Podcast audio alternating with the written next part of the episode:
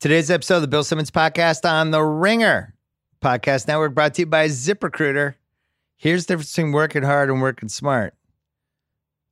Area fifty-one, Freddie Mercury, Pete Buttigieg.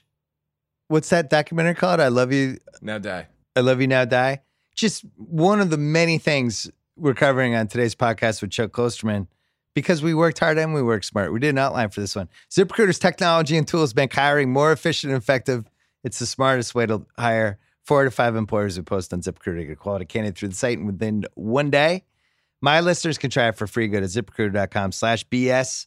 ZipRecruiter is the smartest way to hire. Meanwhile, you may forget what happened three seasons ago on that show everyone's talking about right now, but you'll never forget a delicious B L T made with unforgettably creamy Heinz mayonnaise. Slather it onto a mouthwatering turkey club.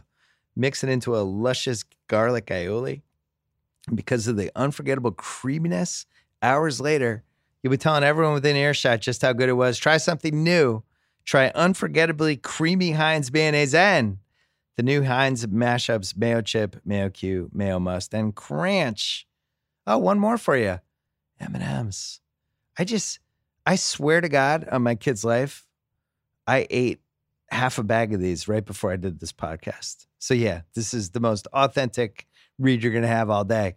Take your game day treats to the next level with the new M and M's hazelnut spread chocolate candies covered in smooth M and M's milk chocolate, delivering a mouthwatering blend of chocolate and hazelnut in every bite-sized piece. Enjoy them on their own. Use them to spruce up your favorite desserts. Or do what I just did and have half a pack to give you a little energy. Wake you up a little bit, just a tiny bit. They're delicious, by the way. Go hazelnutty. Try the new M and M's hazelnut spread chocolate candies. Today, we're also brought to you by the world's greatest website, the ringer dot com, where we are celebrating the year in music of nineteen ninety-nine. You can go on Twitter to hashtag ninety-nine music. You can go to the ringer dot com. You can read basically a million different things we wrote about that year, which was a fascinating year in pop music, a terrible year for rock music, and a decent year for hip hop and rap. But uh, the totality of it is definitely feels like something. So we wrote about that. Also on the podcast front, I did Bachelor Party with Mallory Rubin. That uh, that's up. We did. Uh, we broke down the last episode of Bachelor of the Bachelorette and uh, and everything that happened there, including Jed and his terrible guitar singing butt getting kicked off the show. Bye, Jed. Good luck. Uh, so we did that, and Mallory is in rare form as always.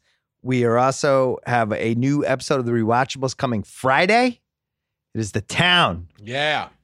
Me, Ryan Russillo, Chris Ryan. You think you're better oh, than me? Shit. You think you're better than me? I'm really overprepared for this one. So that's happening. Be ready for that. Coming up, the one, the only Chuck Klosterman. First, our friends from Pearl Jam.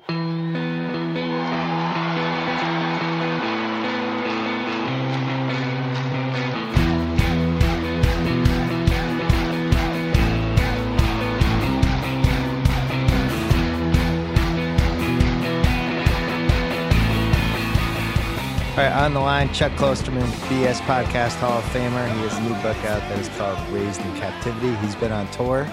He was at uh, Gillette last week. He played the Meadowlands. He played uh, he played Dodger Stadium. I know it was an incredible tour. I know everybody turned out. What is it like to do a book tour in two thousand nineteen, the selfie, get a picture with a celebrity era? Well, you know, the pictures are part of it now. When, it, when I was in Austin, almost every person who got a book signed also wanted a picture. I guess it's just so easy. That slows it down a little bit, I guess. I don't mind. I don't know what people are doing with all these pictures, but they can have them. The uh, the events themselves, though, I, I think they're more the same than different.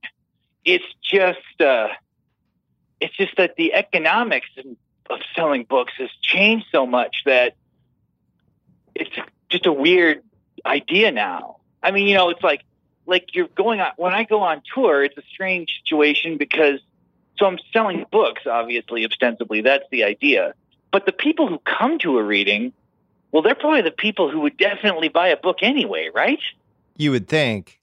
Hey, you, I mean, that if, if someone's willing to come to a bookstore and sit there and listen to a guy talk and read or whatever, that person was probably going to buy the book anyways.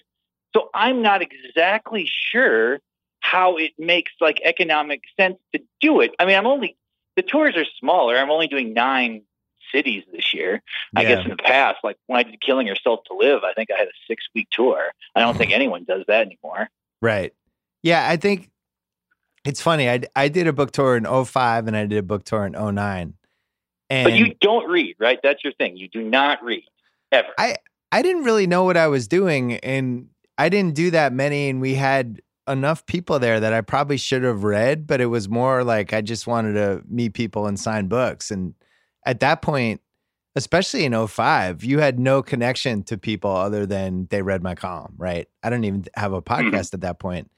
And oh nine, I had Twitter for maybe six months at that point. I'd probably had, I don't know, thirty, thirty-five thousand followers or something. Um, but I wasn't in in somebody's life the way that really anybody can be now. Like nowadays, people are able to be connected to you, even if it's in that weird digital way where they're following me on Twitter and uh, or on Instagram, and they're listening to this podcast, however else.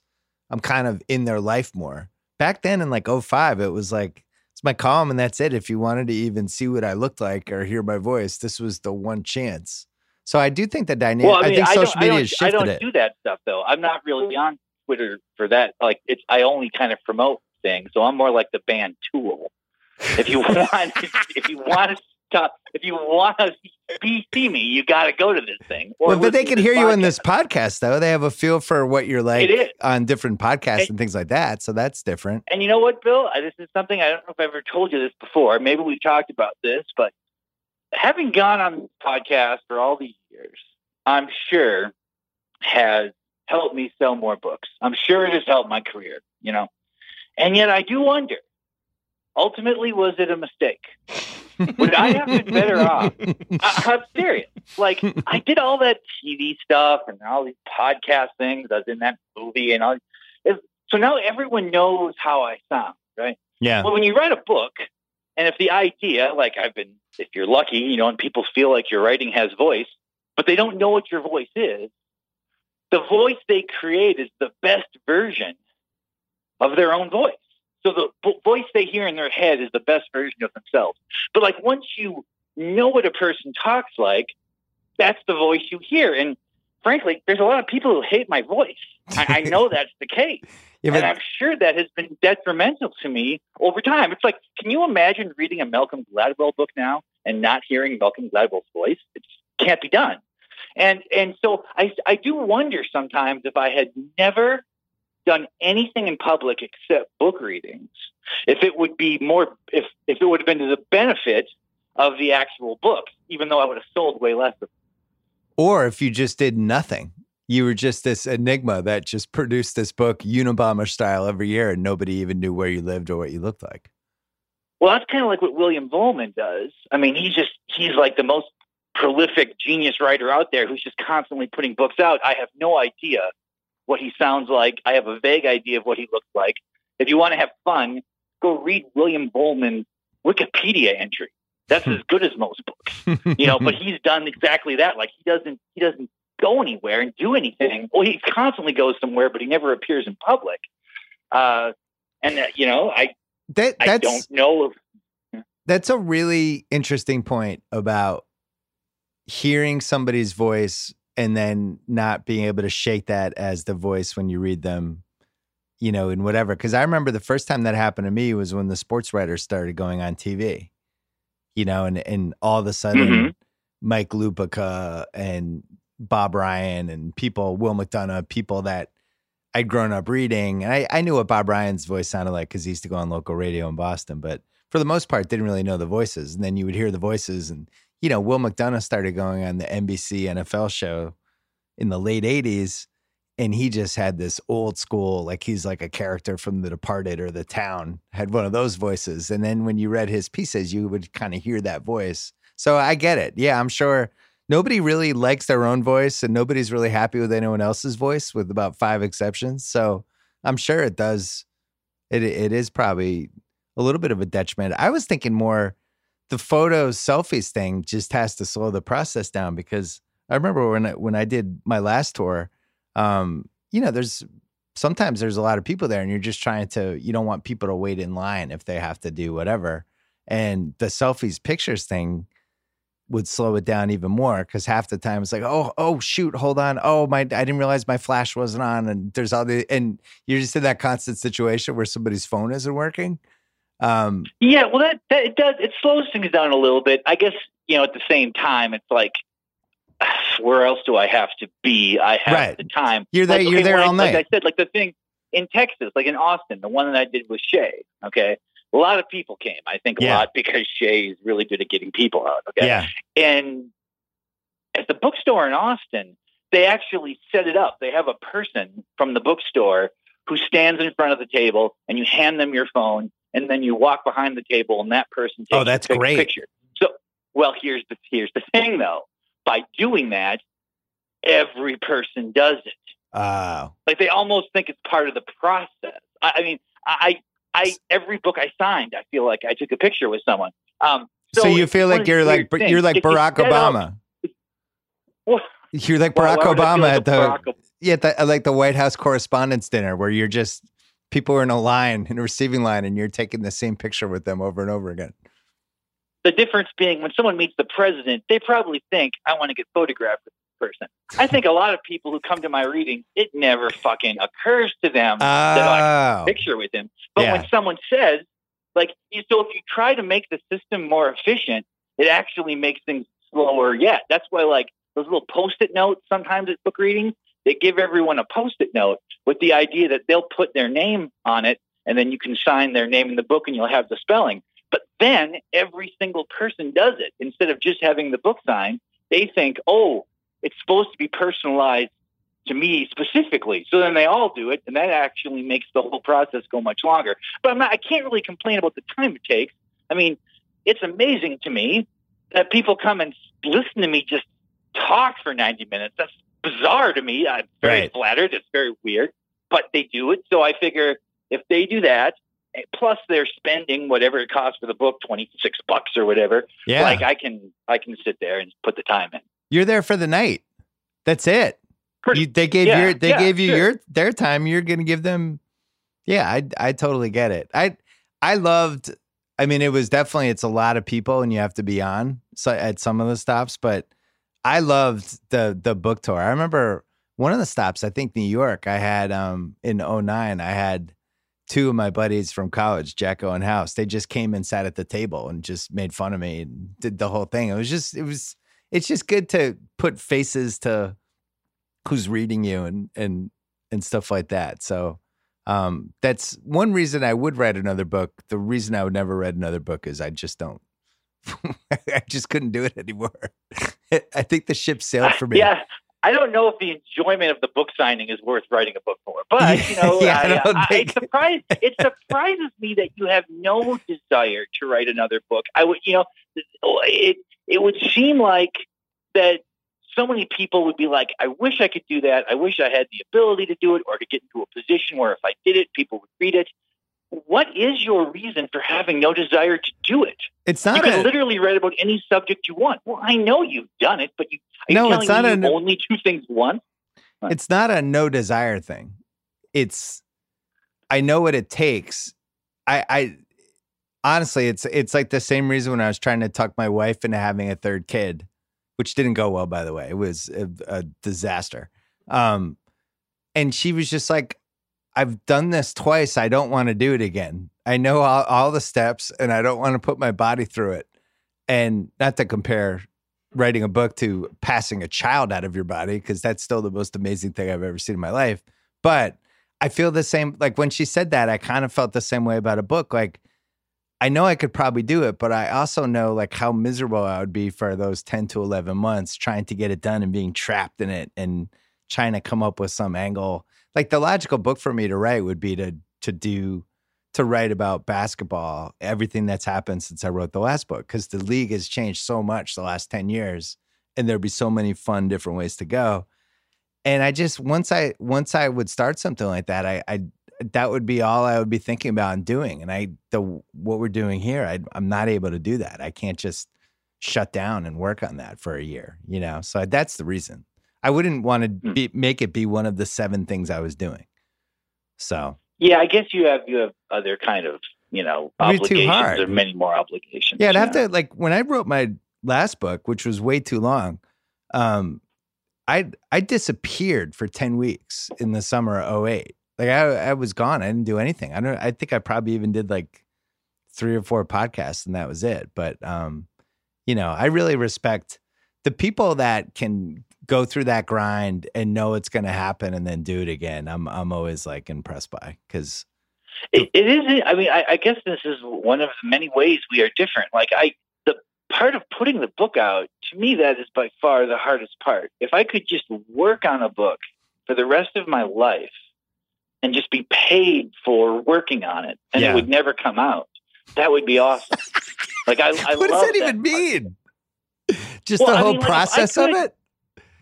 Well, I just, I don't know. I mean, if I could, if I, I've said this before, but it's true. Like if, if I could have just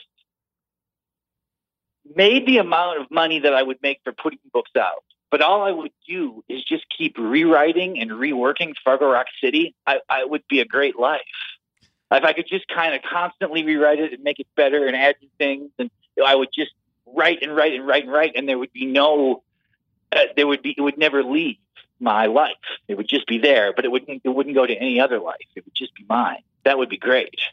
I had when the last contract I signed with E S P N, which was for I think like four or five years, there was a book component to it. And, you know, you know, a book deal, you just turn in the idea and they give you like a third or whatever it is. And I just didn't have an idea. Like, then I just never did it. And, and then the, then my contract was over. I just couldn't summon the, the, the, I, I actually did have one idea that was not a basketball idea that I still think would have worked. And was fired up about it, and just, you know, at that point Grantland was going and thirty for thirty, and I was on T V, and I was I was just doing too many things. There's no way I could have done it. And so I kind of look back at that and be like, oh man, there was this one moment when I had this idea that I think would have worked. So can maybe, I can I ask you a, a yeah. E S P N related question? You you love yeah you love when this turns on me. This is your always well, your no, this usually no, happens this is, at the end of the podcast. Speculative. This yeah. is, this is purely speculative. Okay. Yeah. Do you think Dan Le Batard wants to be fired? Because the thing is, he would be fine if that was the case. He can't quit though, because for like if they because of his contract, I'm sure locked him in that he couldn't work anywhere for like two years or whatever. Do you think actually he wants to get fired? I think the current answer is absolutely not. I think when he did what he did, I still have not talked to him about this, so this is all speculation. I think the initial act was somebody that was like, I don't care what happens. And if, if this goes down a certain road, that's fine, but I'm going to do this. And I don't like this policy, and I'm going to, um, I'm laying it all out there. And I think what happened is, you know, and as somebody who's been, who's been in a pretty similar position, definitely different circumstances, but you realize that when you go down that, that road, but you're also, you have all these other people in their lives that are professionally attached to what you're doing, and you see how they're reacting to it. You realize there be, there comes this moment where you're like, am I, am I really ready to take this the whole way or not? And I don't think he was. Hmm, because my, my thinking was, particularly with like, with Fox Sports One and all that stuff now, it would, he could move his whole show, it would seem like. Like, and, and the audience for his show is big, but it's not like going somewhere else would suddenly make him just this forgotten thing. I think the kind of people who are into that show would follow it. So it almost seemed like he had this leverage where he was hoping he would be fired. Uh, but I, I, I, I don't know. I mean, I don't know him. I've emailed with him four times or whatever. I don't know him. I think really it would have been. All, so I think it would have been serious. I don't think it would have been Fox. But I, you know, part of the problem with that is the other people that are in his orbit all. Like everybody just signed new deals. So it's like, yeah, he could go, but mm. they still have everybody else under contract. It's not, not that different from what happened when, you know, when I left Grantland, and they still had a lot of different people that were under contract. So it's not like we all left at the same time. So I think I, my guess is he was really fired up about it. He was, had a certain level of conviction for a direction that he thought he wanted it to go. And then when E S P N called his bluff, at that point it becomes a game of chicken, and you have to decide whether you want to collide into the other car or not, you know. And I and he obviously didn't want to. So I I uh, I thought it was pretty fascinating to watch, and I talked about it a little on the podcast last week because, you know, I think if you're E S P N, it's the right move to stay away from all of that stuff. I'm I'm talking to somebody who on Tuesday did a podcast where me and Jacko talked about Trump and the Democrats for twenty-five minutes. Like, I can do that because I'm I'm in charge of my own stuff here. But um, I think if you're E S P N, all their ratings for all the talking head shows are up. In general, they've been able to shed that whole perception that they're too liberal, and you know they they want to appeal to all fifty states, and they just want to show sports. So I think as a business move, it does make sense for them. What what do they have to gain from Le Batard on his sports show on E S P N Radio just opining about the faults of the president for ten minutes? It doesn't add anything to what their mission is. Well, I, I, it's not even, I think, so much the addition or the subtraction. I think that there is like this dissonance between a lot of, of the personalities there and the people who consume E S P N, because, okay, E S P N is this weird institution where it's entertainment and it's journalism at the same time. Yeah. And, you know, that, that's sort of the inherent problem with E S P N in general, is that they are a journalistic outlet and an entertainment outlet. And I think the people who work there see it more as a journalistic enterprise, and the people who consume it generally see it as an entertainment enterprise. So it's like, it's not, I think people are always kind of, this idea is like, it's what the politics that they're talking about or how they're doing it. But to a degree, it's like, when people watch the Weather Channel, they want to know about weather. Mm. Like, okay, there's a, I suppose there are political elements. You could talk about climate change or whatever, you know, that could be on the Weather Channel. But for the most part, people are interested in the weather. And I think that when people watch E S P N, of course there are exceptions, but I think for the most part, they see it as like, uh, this is how I get access to sports. These other things I'm accessing in all these other ways. I don't, you know, I think that is the thing. Like, there's just a, a little confusion about how the network is perceived by people, by the people who work there. Yeah. I, I, I think the fundamental issue is this. When I was there, the times that I got, that I really battled them were because I had been told the rules were supposed to go a certain way. And then I felt like they shifted what they told me, you know? And I think even even criticizing Goodell and saying he lied about the Ray Rice thing and all that stuff, which was a big part of why I got in hot water when I was there, um, I felt like I was totally justified to do that because they told me, if you stick by the facts and it's a sports-related thing and you're able to back up what you're saying, then anyone's fair game. So I'm like, great. So, you know, when I went after Goodell those last years, I was like, the guy did lie. Like, dude, we, he completely contradicted himself. We have all these testimonies of people that were in the room at the Ray Rice thing. Like, he lied. He changed, he suspended him for one thing, and then he changed his story. I should be allowed to talk about this. And, you know, I my my take on this remains, yeah. And I've told you this before. I yeah. think it is the confusion over when you said, I challenge someone to call me on yeah. this. Now, you say that you were talking about the N F L, but listening to it, it almost seemed like you were saying it to E S P N. And if you run E S P N, there was already the situation where I know a lot of the people in Bristol did not love the idea of Grantland. They sort of felt that it was given like a, a too much leverage and too much freedom, and was kind of able to do the things they wanted to do and were not allowed to. Yeah. So I think if they hear this and they perceive you as challenging the entire organization to sanction you, like, I guess I'd have sanctioned you too if I was Skipper. Yeah, and I, and my I've said this last week, my big mistake was not listening to it before it went up, because that was an easy edit, and I feel like I could have kept all that other stuff. And if they had...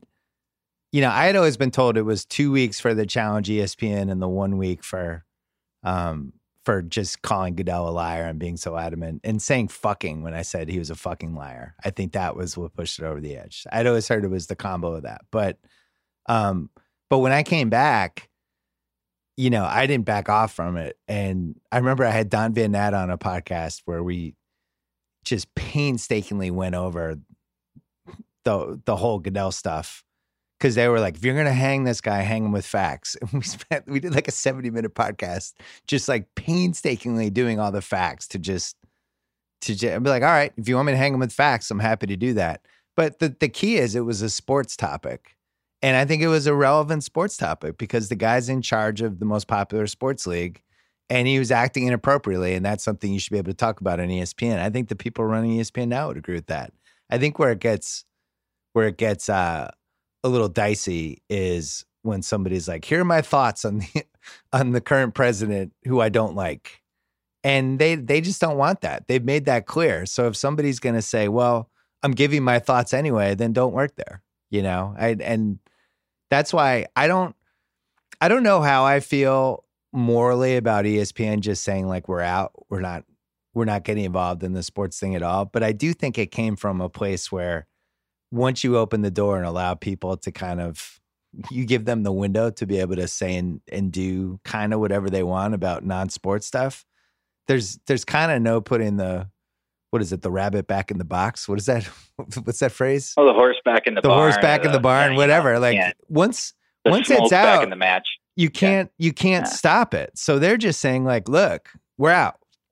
We don't want this anymore. Don't do this. If you want to do this, go work somewhere else. We're we're happy to let you out of your contract. So I think that's where we are. And, and, and it's a complicated deal because, you know, uh, you know, on on the one hand, I guess my my natural inclination is always to sort of let people who are paid to be commenters sort of take the conversation wherever they want to go. But it does sort of create a, kind of weird things where, okay, so all these shows, it's always like one or two people, or usually two people, sometimes four people or whatever. If one individual is really being political and the other people choose not to, it's almost like it is seen as them latently taking the opposite position. Like, like, like they're somehow supporting what the person is criticizing because they, you know, it almost, if, if people start getting political in any sense, it almost sort of demands that that everyone do it. Otherwise, like, okay, I mean, The Ringer is a good example of this. Like, you guys don't do a lot of political type coverage, but you do some, and it yeah. tends to share the same ideology. And I know the assumption is that everybody at The Ringer thinks the same way politically about everything. But why wouldn't they? Because the only slices of it they see sort of have one sort of position.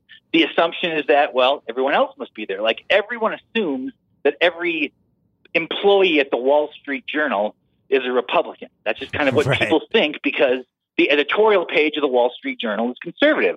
I know people who work at the Wall Street Journal. That is not the case, but that is what the assumption is, that you wouldn't work there if you didn't believe that, because for a lot of, of, you know, the audience, they think to themselves, well, I, I wouldn't be involved in media unless I could sort of project my worldview onto other people. And a lot of journalists don't think that way, like particularly the older ones who were sort of told that you were supposed to try to overcome your biases at every turn, you know, and that's different now, but it still exists. You know? It's also so much different than it was, you know, even five years ago. I, I think I remember I had in two thousand eight in the spring, I got Obama to come on my podcast. And I had only had a podcast at that point for like a year.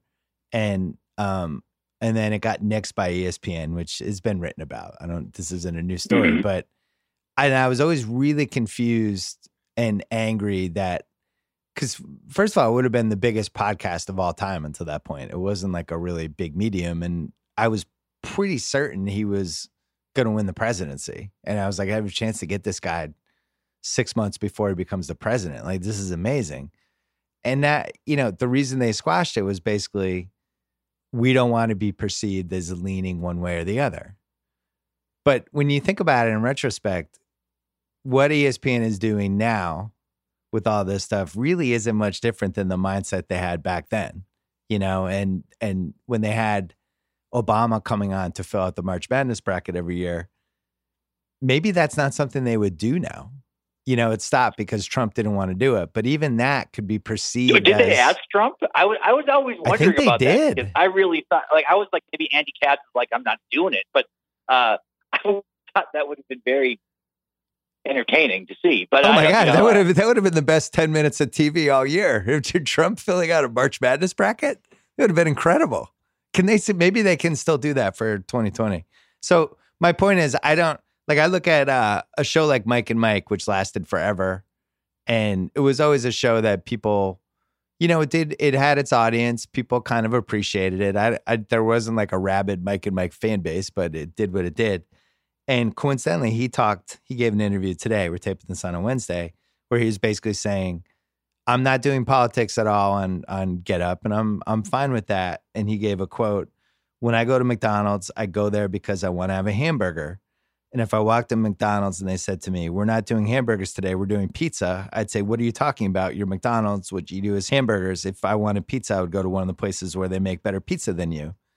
It's a depressing quote, but it's kind of, it's a fair quote too, because people go to E S P N for sports. And if they wanted to go, if they wanted politics, they would go to one of the politics stations. So what'd you think of that? Uh, like his quote? Or I think yeah, just quote? the quote, the quote, the mindset.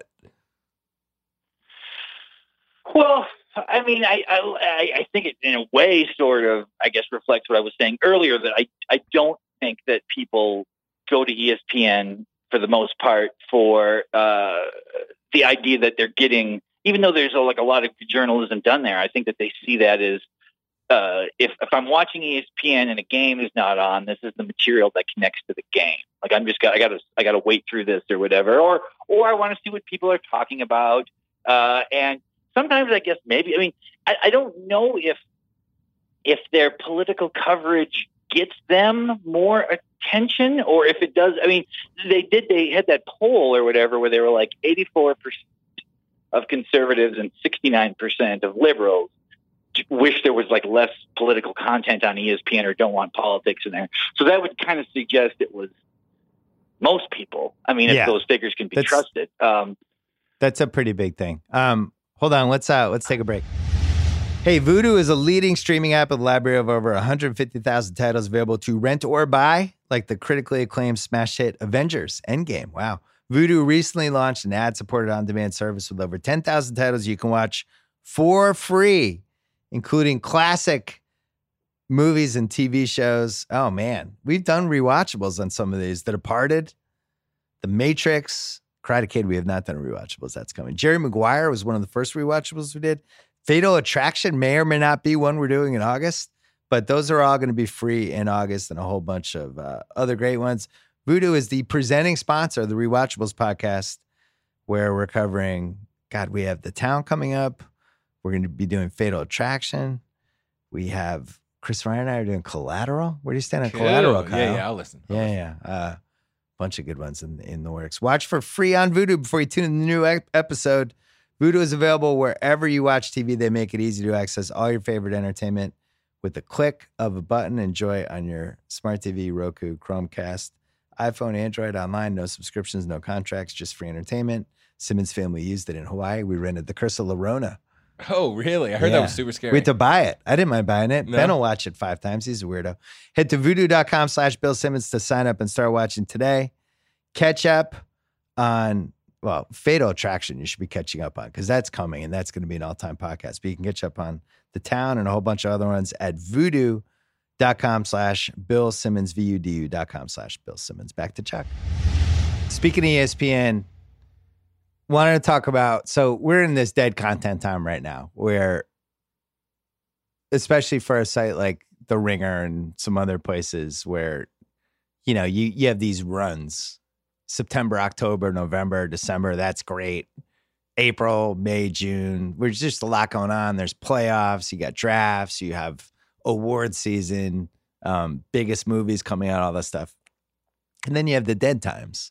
You have what we had last week where there's just nothing going on. And fortunately for The Ringer and for a lot of people who make content, Tarantino had a new movie coming out and it turned into a whole Tarantino week. Yeah, I'm surprised you. I'm shocked you haven't seen that. Well, I was away, and I was. Oh, in, you were in Hawaii. Yeah, I was in right. Hawaii, and and it was not playing in a movie theater that was within ninety minutes of us, so that was a problem.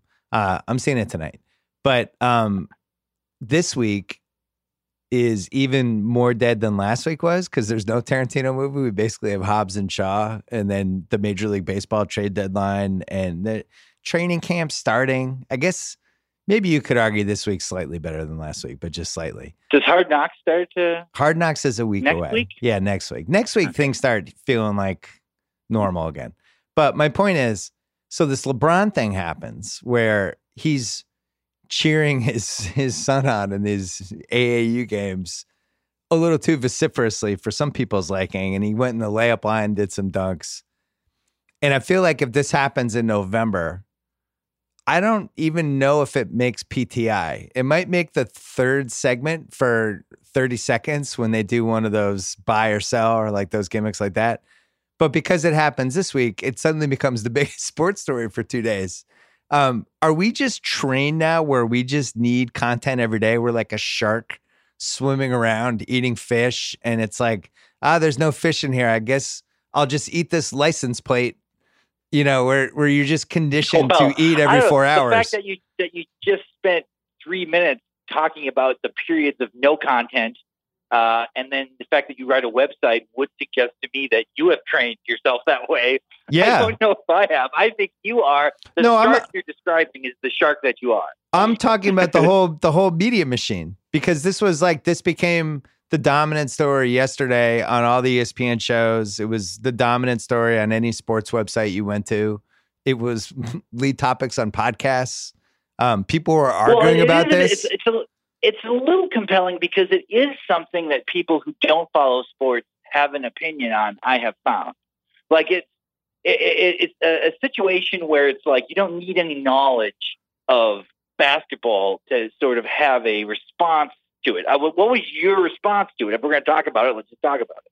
What was your response? Well, to it? the reason, the real reason is because it ties into sports parents, which is yes. a juicy topic that everybody who has either had kids or been to their niece or nephew's game or their cousin's game, we've witnessed sports parent behavior and we have opinions on it. So now you have the most famous active basketball player whose son is, um, a seemingly good prospect, and he is acting like, you know, like he's the guy's big brother and really seems to be getting a genuine kick out of everything that's going on to the point that he's becoming as big of a spectacle as the actual game. So some people are like, what's he doing? That's not how parents should have to act. Mm-hmm. And then other people are like, this is great. LeBron's in a dunk line. What's wrong with that? What's wrong with LeBron dunking for a crowd just randomly because he's happy to be there? So it's, it is one of those classic sports stories where you can pick a side, which is, I think, why it became a two-day story. Do you have a side?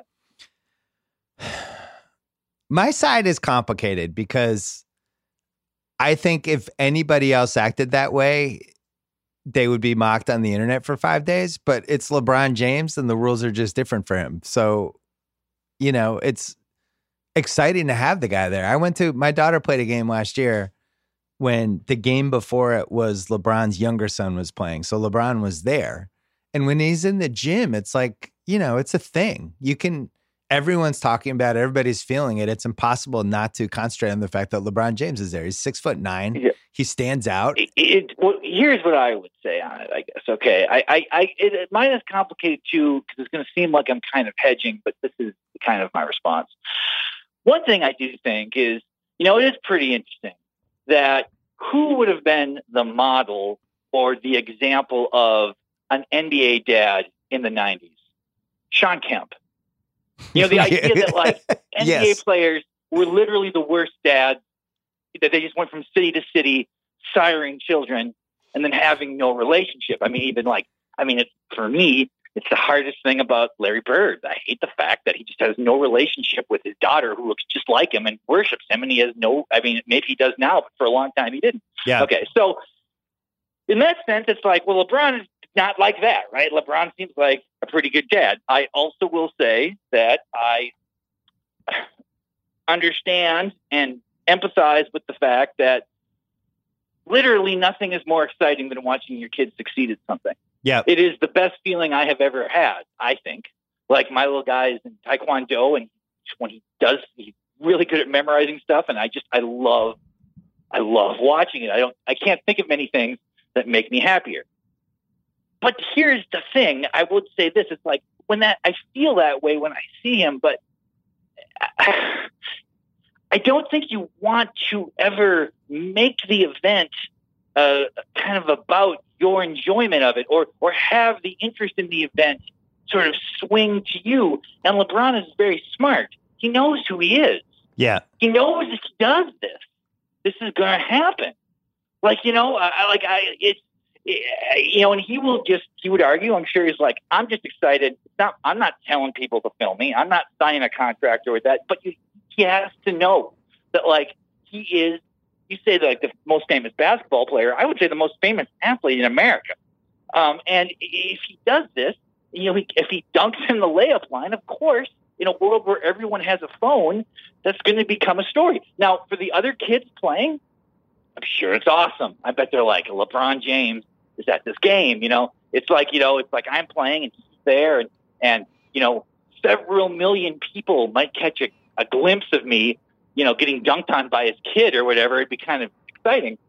But there may be a point later in their life when they're like, kind of odd that that happened, that, like, my experience as a youth basketball player ended up mostly being a platform for somebody who's already super famous and super successful. And, and, and I don't know. I, I, my thing is I just like, I, I, I, I I always wish athletes were more like Robert Parrish.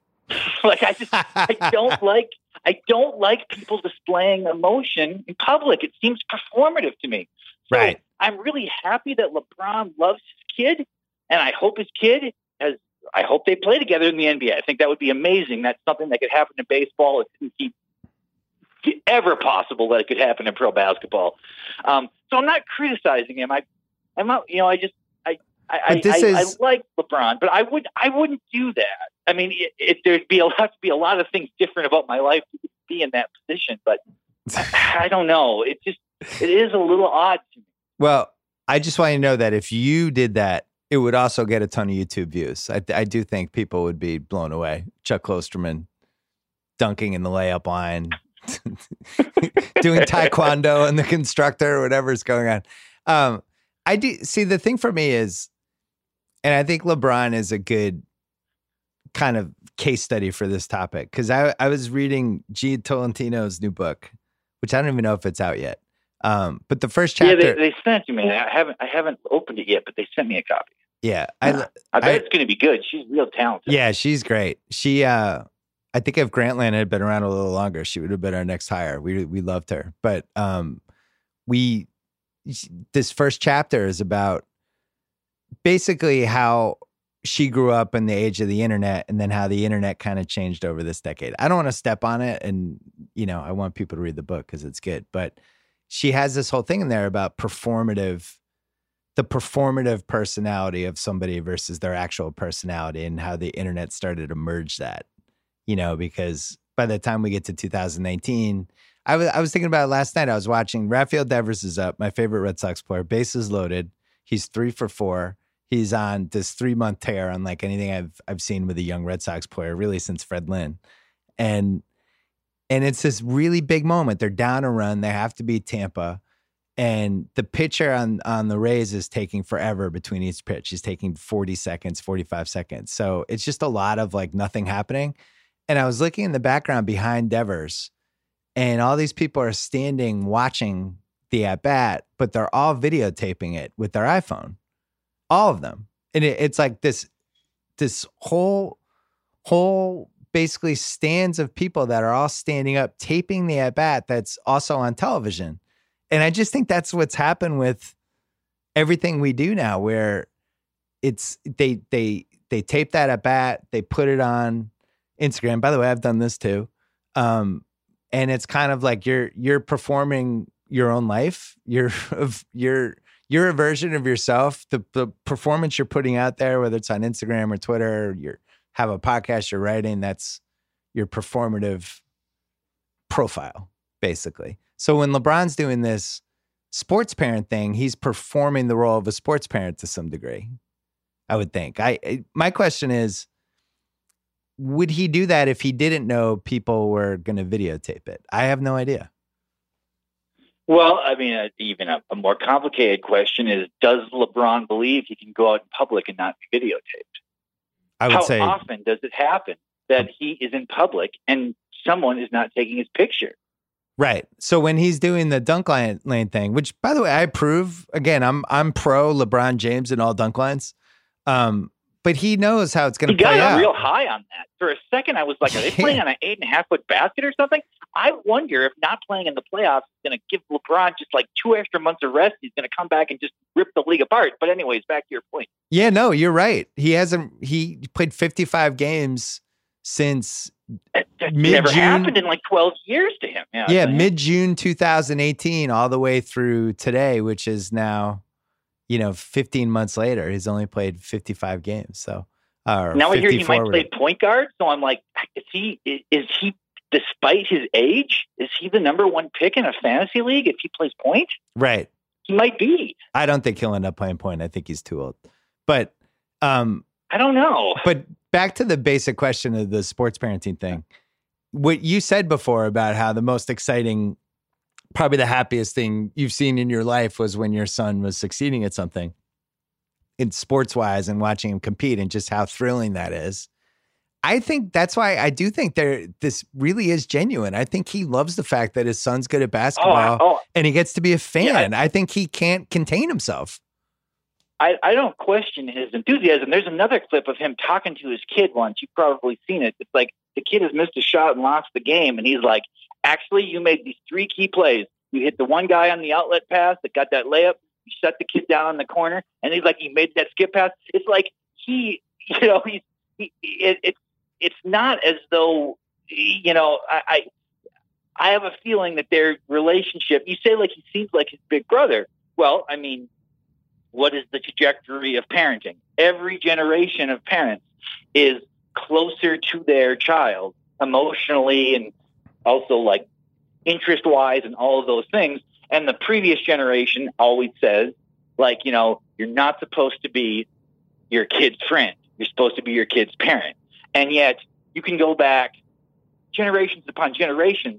Everyone is closer to their kid than they were to their dad, and their dad was to their grandpa. Like, it's just, that's how it works, you know?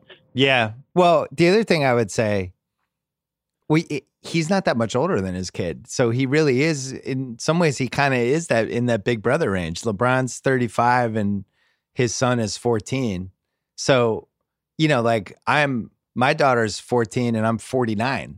So I feel like more like more like the the old, way older person. And, but he really is more of a contemporary. They probably listen to the same music. My dad was I, like I that. My dad's only twenty-one years older than I am. And we were always like really close like that. So, um, but it, the one thing I would say with LeBron, when he was at that basketball game, when my daughter was playing the next game, his son's game ended. And then we had warm-ups for my daughter's game. And, you know, it was like ten minutes and LeBron came back out because his team, I, I guess they were talking to uh, the team or whatever, packing up, getting ready. And LeBron came out and watched the first quarter of my daughter's game. And there was no reason for it other than he just likes basketball. He was like in a gym and there was a basketball bouncing and he just kind of was like, I'm, I just love basketball. I'm going to watch this. He's watching an eighth grade basketball game, girls, that he does not know. And was just like, I'm just going to watch this. So I really just think he okay, genuinely like, loves like basketball. You were, sitting, you, you were there sitting like with the guy from the Game of Thrones and like, no, uh, no, like Judd ba- Nelson was probably baseball. There. And like Ed Norton. And you're sitting around and you're like, oh, look, there's LeBron. Paul so, Lynn. Uh, Paul Lynn was there from Hollywood Squares. In your very normal life, Your very normal life where LeBron watches your daughter play basketball. It's, and it's, it's it, a normal the, thing. We can all relate to it. Everyone listening to this podcast it, is like, that's it is why it's a great story. And, Listen, this is yeah. the shit that happens when you're in L A, but I was so proud of my daughter's team. I thought they would just throw every ball out of bounds and just be completely nervous. Did she step it up? Did she, did she like, did. really we, like be like LeBron's here? Yeah. No, she was like, she came in after and was like, see how well I played because LeBron was watching? I was like, all right, settle down. But uh, yeah, he does. Uh, I think his love for basketball has always been really genuine from day one. And I think the the Zion, what I've seen from him so far, I feel like is very similar in that respect, where you have these guys who are phenomenal athletes, but who also seem like they just genuinely like the sport and they just like playing and being around a gym and just being in the mix. And I think those are the guys that end up usually making it, like in, in the biggest possible way. I saw footage of Zion uh, throwing a football around with Drew Brees. He was throwing a pretty good spiral. I was looking at it on my phone, so I couldn't see that tight, but uh, you know, it, it looked okay. Oh yeah, you His you act like just wrap, you know. You act like I didn't study that one. Yeah, I you, to me, like watching watching guys like Zion play another sport, I would just watch hours and hours of that. Like Zion playing hockey, Zion playing baseball, whatever. Uh, hold on, let's take another break. Hey, Shady Rays is not some big corporation that overcharges for shades. They're an independent sunglasses company that's out to do it differently. Give you more bang for your buck. The best warranty in all of eyewear. You won't find anything stronger. They include free replacements with just a small shipping and handling fee if shades are lost or broken for any reason. Doesn't matter what happens. Drop mm. them in the ocean, lake, whatever. They'll replace them. This Smash them on a for, scooter. Yeah, yeah. This sounds good for you, pair. Kyle. You break your sunglasses all the time. This is not something you can say for high-priced re- retailers. Plus, the quality of every pair of Shady Rays is guaranteed for life. They also believe in giving back for every order placed. Ten meals they provide to fight hunger in America. They provided over six million meals to date. Good for you, Shady Rays. They're giving you the best deal they have to offer. Use code B S at shady rays dot com for fifty percent off two or more pairs, Kyle. Oh, done. Jesus. This is a Black Friday level, buy one, get one free kind of deal. Two pairs for just forty-five dollars only at shady rays dot com with code B S. Back to Chuck. All right, so I have not seen Once Upon a Time in Hollywood yet. I'm actually seeing it tonight. But I have been really, really into the Manson Manson family revival the, of just like a new generation of people finding out about that story and how fucking crazy it was. And you know, I I think all of us in our general age range went through, you know, you would have your Watergate week, you would have your Manson family week, where you just like got, kind of deep dive different topics that had been around for a little while. And you would just kind of be like, wow, what's this? And either watch or read everything about it. Manson family and the Helter Skelter book and the two-part movie with Steve Railsback. Like I was in on all this stuff. Now we have this new book comes out that takes all this stuff that I had already thought about, digested, and accepted in my head, that Charles Manson was this crazy cult leader who had this band of women that he would have sex with and who were just completely loyal and faithful to him. And he decided he would start this helter-skelter war between whites and blacks. And then they would they would recede into their ranch after it started, wait for everyone to kill each other, and then emerge as the new leaders of this whole revolution. It was the single craziest uh, heat check theory I think anyone's ever had, and awful for nineteen different reasons. But um, this was actually what carried the day in court. Vincent Bugliosi, the prosecutor, convinced the jury that this was Manson's plan. And it seemed like the evidence was there that this actually really was the plan. And now twenty years later, this book comes out, and this guy who's who... spent way too much time, and basically his life fell apart as he researched it and reported it and hit dead ends and all this stuff, and then ends up releasing the book and has now turned that history on its ear. I know you care about this. There's no way you don't. What are your thoughts? Well, okay. First of all, I haven't read the book yet. Okay. I haven't read this new book. Okay. I'll say this. Okay.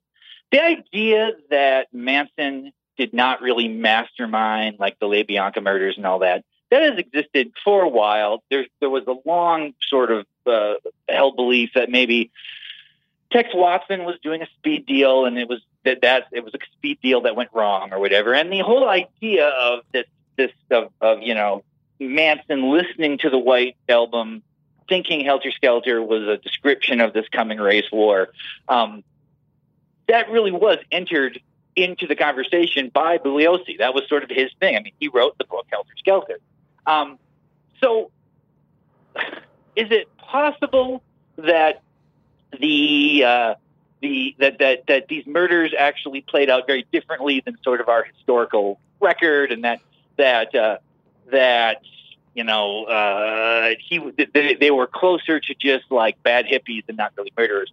I don't know. Possibly. I will say this though: if the book, as you say, it indicates that Manson was actually a C I A operative, there is a lot of evidence to contradict that, particularly his whole life growing up. I mean, there was a very good book about Manson that came out five years ago that does a really, I think it's just called Manson, that, that really does a pretty granular, uh, you know, investigation of his early life. And there, there's absolutely no way that the C I A would target this person to be their operative. I don't even know what the, to understand that the, the counterculture, they were using him. And then in order to make sure the cover works, they put him in jail for the rest of his life. And he's like, sure, I'll do it. You know? Obviously he was in a cult. Obviously Squeaky Fromm and Susan Atkins and all these people had, they would carve X's in their heads with knives to show their support for him. He was obviously leading this cult. So I'll probably read this book, but it's going to have to be pretty persuasive to persuade me. Uh, the writer is Tom O'Neill. He gave an interview with the New York Times a couple of days ago, and he said, they asked him, why is the C I A referenced in the book title? And he said, "I just it may sound like a crazy conspiracy theory." That's how he starts. "But I discovered a lot of evidence that right after Manson was released from prison in sixty-seven, he was spending a lot of time in the same medical clinic in San Francisco, where it's been documented that a C I A employee was recruiting subjects for studies of L S D and its ability to influence behavior. Coincidental or not, Manson suddenly transformed from a harmless little ex-con who nobody ever gave a second glance to an all-powerful guru surrounded by a harem of women who would do anything he asked, including kill complete strangers." So the Times says, okay, Manson as a Manchurian candidate, that's pretty crazy. So this guy responds, well, it's a documented fact. The C I A had a program called Chaos, and the F B I had one called COINTELPRO. The object of both at the time was secret operations, destabilize the left-wing movement, make hippies appear dangerous. And if this was a government operation, boy, did they succeed. Do you believe this now more or less after I read that? Well, I mean, okay, he's right about one thing. If this was the plan, it worked. Like, like it, it's the mo. It's the one time the C I A did something that succeeded in a. You know, like they could not kill Castro. They considered trying to poison his mustache, but if this is the one that worked, it worked very well. I, the, the, the, I'm sure. I mean, everyone kind of knows now. The C I A was giving people L S D to see what would happen and see if it could be used Uh, to create, you know, super soldiers or the truth serum, all that stuff. But at the same time, there are many, many, many people who have taken L S D and had a big trip and then became themselves again.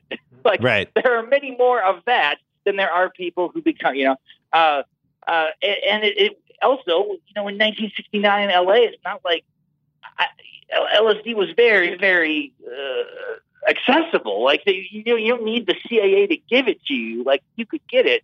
Um, about the Tarantino movie, I'm not going to give anything away because you haven't seen it yet. But I, I will say this: it, it, there's one, there's a lot of interesting things about it. I really liked it, but it has been a very long time since someone made any kind of art that was this anti-hippie, because that has really fallen out of favor, especially among young people. I mean, you talk to young people about the late sixties, it's pretty clear who they think the heroes were. Yeah. And it is really surprising to see. Like, um, like it's almost like a Mad Magazine from the seventies. Like, it's like they hate, like they hate hippies so much in the movie. Uh, it it was uh, jarring. Might be too strong of a word, but I was surprised by it. Like, I I I did not. Uh, I mean, granted, the hippies that they're using are the, the worst hippies that ever lived. I mean, unless this guy, this book upends this, but I mean, you know, but they sort of you know, like Brad Pitt and Leonardo DiCaprio are people who are like, we're of the fifties. And this is how we think of hippies. And that's interesting. Yeah. Um, I'm surprised. This is the fiftieth anniversary of just a lot of stuff. Summer of sixty-nine, I think, was one of the most iconic summers that we've had. And I'm surprised that Manson had a bigger shelf life with the whole nostalgia crowd this summer than Woodstock did. I really expected Woodstock, to the fiftieth anniversary and all that stuff, to be this. But it's interesting. Woodstock ninety-nine, which coincidentally we're doing a podcast about for Luminary right now, but it seems like Woodstock ninety-nine, just because it was closer in time, it was only twenty years ago, is more interesting to somebody who's under thirty than Woodstock in nineteen sixty-nine and all these bands are. And I wonder if that era well, is now kind of dying off. Well, part musically. Of it has to do also with, with Charlie Manson never disappeared from the culture. Mm. Like, he was a very prominent culture in the eighties, when the, the relationship between heavy metal and Satan was common. You know, Axl Rose covers the Charlie Manson song on their punk covers record. It's like the secret track of Look at Your Game Girl. It's actually kind of a pretty good song, you know, to say that now because Charlie Manson wrote it. Um, there was a release of the music he had recorded in prison. I think I got this in like nineteen ninety-five or nineteen ninety-six. Like, you know, he was on the cover of Spin magazine once. Like, like Manson has always been uh, like a, a figure in culture because he, he seemed to sort of obviously embody a lot of the qualities that are incorrectly applied to countercultural activity. Yeah. Like, he actually sort of embodies in a lot of ways like the worst nightmare people would make up about rock music or whatever. Whereas Woodstock, you know, that music, uh, like, you know, Crosby, Stills and Nash and stuff like that, like that was, that was just kind of gone from like the middle eighties well into the nineties. You hear it a little bit more. I think it's kind of being reappreciated now, but there was like a lot of the artists who performed at the original Woodstock that was, it was not like, nobody was listening to the Woodstock soundtrack in the early nineties. That was not like an artifact people cared about. Yeah. I, so my son started playing bass about two months ago and is really into it. And a lot of the songs that he likes are these classic rock songs.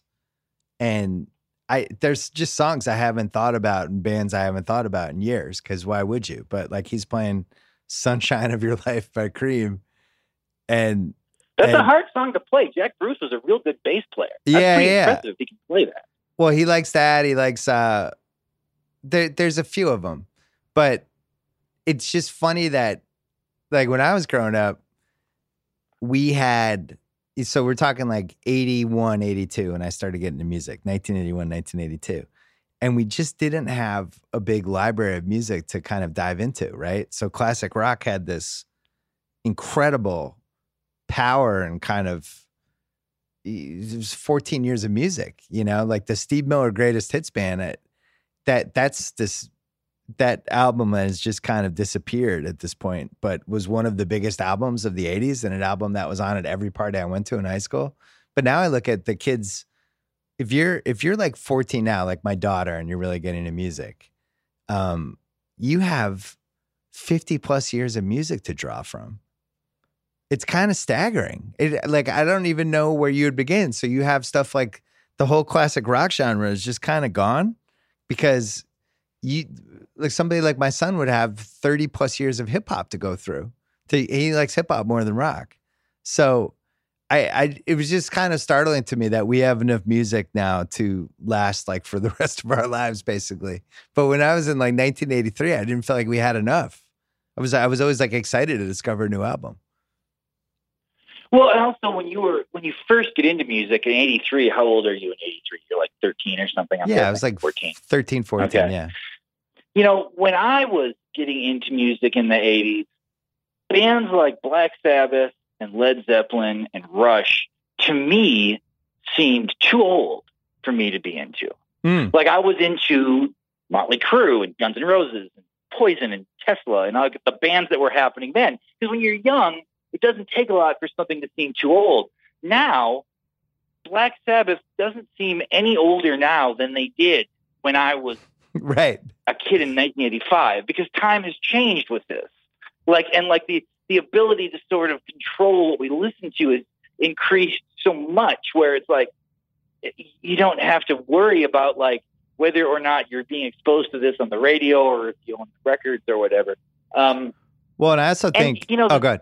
Also kids just listen now because of, of, of downloading music. I mean, everyone has said this. It's like people won't really get into to albums ever, no. ever. It's like, it's just individual songs. So like it's your son probably knows maybe one song by Cream or two songs by Cream. It would have been very weird for somebody having that experience in nineteen ninety to only know two Cream songs, because that would mean they consciously did not play the rest of the best of Cream records they got. Yeah, that's true. And I, I think Queen is the best example of this. Like my, my kids absolutely love Queen and they love the movie, which is hilarious. I think they were probably the I Q level of, of the audience for that movie. But, um, there's, you know, Queen, I would say had like five or six really, really iconic, memorable songs. And that's all you really need to do. Queen was around for, I don't know when the, I can't remember when they started, but they were around for a solid decade. I, when I was in the moment. More than that. Yeah. Yeah. Well, then Freddie did a couple solo albums, all that stuff. But in the moment, I never considered them even remotely on par with somebody like Elton John. I, I just didn't. I just felt like they were a level below, two levels below Rolling Stones. They Bohemian Rhapsody was obviously, you know, an all-timer, and but it it was just the body of work just wasn't there, and really the Live Aid performance, in a weird way, was kind of their apex mountain, to borrow Rewatchables term, where it was they just blew everybody away on a day when like everybody was there. And now it's been funny to watch that evolve over the course of history, where now my son assumes that they were probably the biggest band of that era. They they were bigger than the Rolling Stones, bigger. I, my son was like, Dad, we were ju- we just watched Bohemian Rhapsody this weekend. He's like, Dad, when they played Live Aid, was that like the biggest thing ever? And I was like, no, it was actually a much bigger deal that Led Zeppelin was there. Like Queen was well, a fucking you know, what, afterthought. What you're, what you're saying is kind of instructive. First of all, it's like, Queen probably was the biggest band in the world in England, because even like Robert Plant has a certain degree of like jealousy toward the amount of coverage that Queen would get, because they were just seen as sort of more, I don't know, like, uh, like a, like a more polished, less, you know, even like a more polished or more like sort of, uh, I don't know, uh, well, wouldn't you say, sort of thing. Wouldn't you but say like, they were more liked, like, more liked than beloved, like just appreciated? In U K. Well, I mean, here's what I was, okay. So you say, when you describe Queen, you're like, so they had, you say like they had four or five kind of iconic songs, and these are like, you know, how we understand Queen. What is interesting is that if you were a Queen fan in the seventies or the eighties, you would have never thought of them as a singles band. Yeah. They were an album band. If you like, it would be um, pretty uncool for a Queen fan in nineteen seventy-eight or seventy-nine to say Bohemian Rhapsody is his favorite Queen song. That would suggest you really wasn't a Queen fan. Or if you, or Another One Bites the Dust. That was the, that's that was actually probably had a bigger spike in the moment than any of the other songs. But that was like a that was, it was sort of seen as outside of, of what was good about the band. But now you're probably right. Now for most people, Queen is a collection of five or six songs, and what that does prove is that pop music is more important than rock music. Mm. It, it just is. Like, like rock music is cooler. I obviously prefer it. But pop music is more important because it sort of transcends time. Like when you think of the biggest pop artists of the twentieth century, it's like Sinatra, Michael Jackson. You know, uh, it's like these people, you know, Elvis. Uh, these people who are famous to people who have no relationship to the music, you know, because pop music means that popular music. It is popular. Right. That's what people want, is popular things. So Queen now, when you think of them historically, the average person, not somebody who thinks about rock music for a living, but like the average person, what they really think about is the pop extension of their rock catalog, the songs they made that were played on pop radio. Um, I always, one of the interesting things about like the debate between like rockist people and poptimists or whatever is, they use all these kind of complicated arguments to explain why pop is so important. all they really have to say is it affects the culture more. Like, it doesn't matter what the reason is. It's just something in pop music is important because it's important to people who barely care. So, I mean, like, like the way your son views Queen, that's probably how Queen will be thought about going forward. Yeah. Oh, I don't think it's even probably. Like, but by the way, just for the record, I always thought Radio Gaga was a terrible song, even in the eighties. Uh, I'll never, I'll never change my mind on that one. I'm not a fan. But well, you think of One Vision. One Vision's used really well in the movie Iron Eagle. That is true. Well, I just don't. I don't feel. Here, here would be my case for Queen was a level below. Like Freddie Mercury released two solo albums in I think like eighty-five and eighty-seven, and you know I'm sure it was a pretty big deal in the U K, but it just really wasn't a big deal in America. And well, it wasn't. That Mister Bad Guy record actually is great. Okay, and then the second record he made with a popular opera singer from Italy, and people kind of critically like that record more. I don't like it as much. Um, but uh, your argument is that I just wanted to make sure that I stated this record good. So you're saying he made those solo records; they weren't huge. Well, I and- I, I think he didn't stand out in the mid eighties like about ten to thirteen other people, because that was also, you know, you're talking about one of the most action-packed, loaded eras we've had of just stars, you know, like you like Springsteen and Madonna and Michael Jackson. Like these are like all timers, and they were all kind of peaking around the same time. Um, but I just felt like the Live Aid thing, it, the movie does one of the only good things that movie did was do a nice job of pointing out that they kind of needed that performance, you know, that especially they had broken up and they had lost momentum and they weren't the, the, were kind of an afterthought. Really break. You know, the, re- the, the the movie has them not together for a period where they put a record out. Right. Like it's like the, the, the like it wasn't it, it wasn't like they came back together again for Live Aid. It was like it was just sort of the most for whatever for a lot of reasons like the most memorable performance. I mean, like yeah. Zeppelin's performance at Live Aid was terrible. Black Sabbath wasn't that good. Um, you know, there was a there was a handful of people who who performed, and it was like a weird deal because it was like this short twenty minute set in a like the ultimate festival situation, and they performed real well. See, my just, my like, memory of really Live Aid, my memory of Live Aid was it being pretty disappointing, and the sets feeling like they weren't long enough, and the Zeppelin thing was such like a wah, wah, like every the hype for that versus what actually was delivered. I remember like from a musical standpoint, I like the Prince's Trust concerts more because they would put the C Ds of those out, and those had really good bands that were kind of on their way up, and they're, they, those were like good compilation albums. But I, I'm, I'm kind of a weird thing, you know. I didn't, I didn't watch Live Aid. Oh, really? It's so well, weird. You're a tiny bit younger I than I am. It was, well, no, it wasn't age. It was on T V, but I was just like, Motley Crue's not playing. Like, Rat's I'm not out. Playing. Like, I, like none of the bands I wanted to see were playing. So I was like, I was like, I'm not watching. I don't. I don't. I don't want to see. You know. I don't know. Like whoever. I, like I. I. I want. I don't want to see Annie Lennox or whatever. I want. Like I want to see. You know, L A Guns or whatever. So I didn't even watch it. Uh, I do think it's know, amazing uh, though that if I had said to you two years ago, there's two movies coming out. One is about the life of Elton John, and one is basically the the life of Queen. Only the band is really heavily involved. And they're not going to go into any of the really interesting Freddie Mercury stuff. It's just going to be a hagiography. Which one do you think will do better? I, I think Elton John would have been like a ten to one favorite. Yeah, well, I mean, particularly if you include, include the word hagiography, I'd like probably going to be bad. But, you know, people like hagiographies about people they like. That's kind of, you know, it's like they, they uh, like this Mister Rogers movie is coming out. Like, yeah. I have to say, this Tom Hanks movie, like, if it's like gonna problematize Mister Rogers, I don't want to fucking see it. Like I don't, I have no interest in seeing a movie that complicates the identity of Mister Rogers. Like you know, yeah. I, I mean, maybe it doesn't. I have no idea. I just seen the trailer. Um, I saw, I, I saw the doc that I really like. I really like the documentary, yeah, I and I just that. don't feel like I need to see the movie. Well, the thing is, when you watch the documentary, though, it doesn't raise this question. It talks very little about his childhood.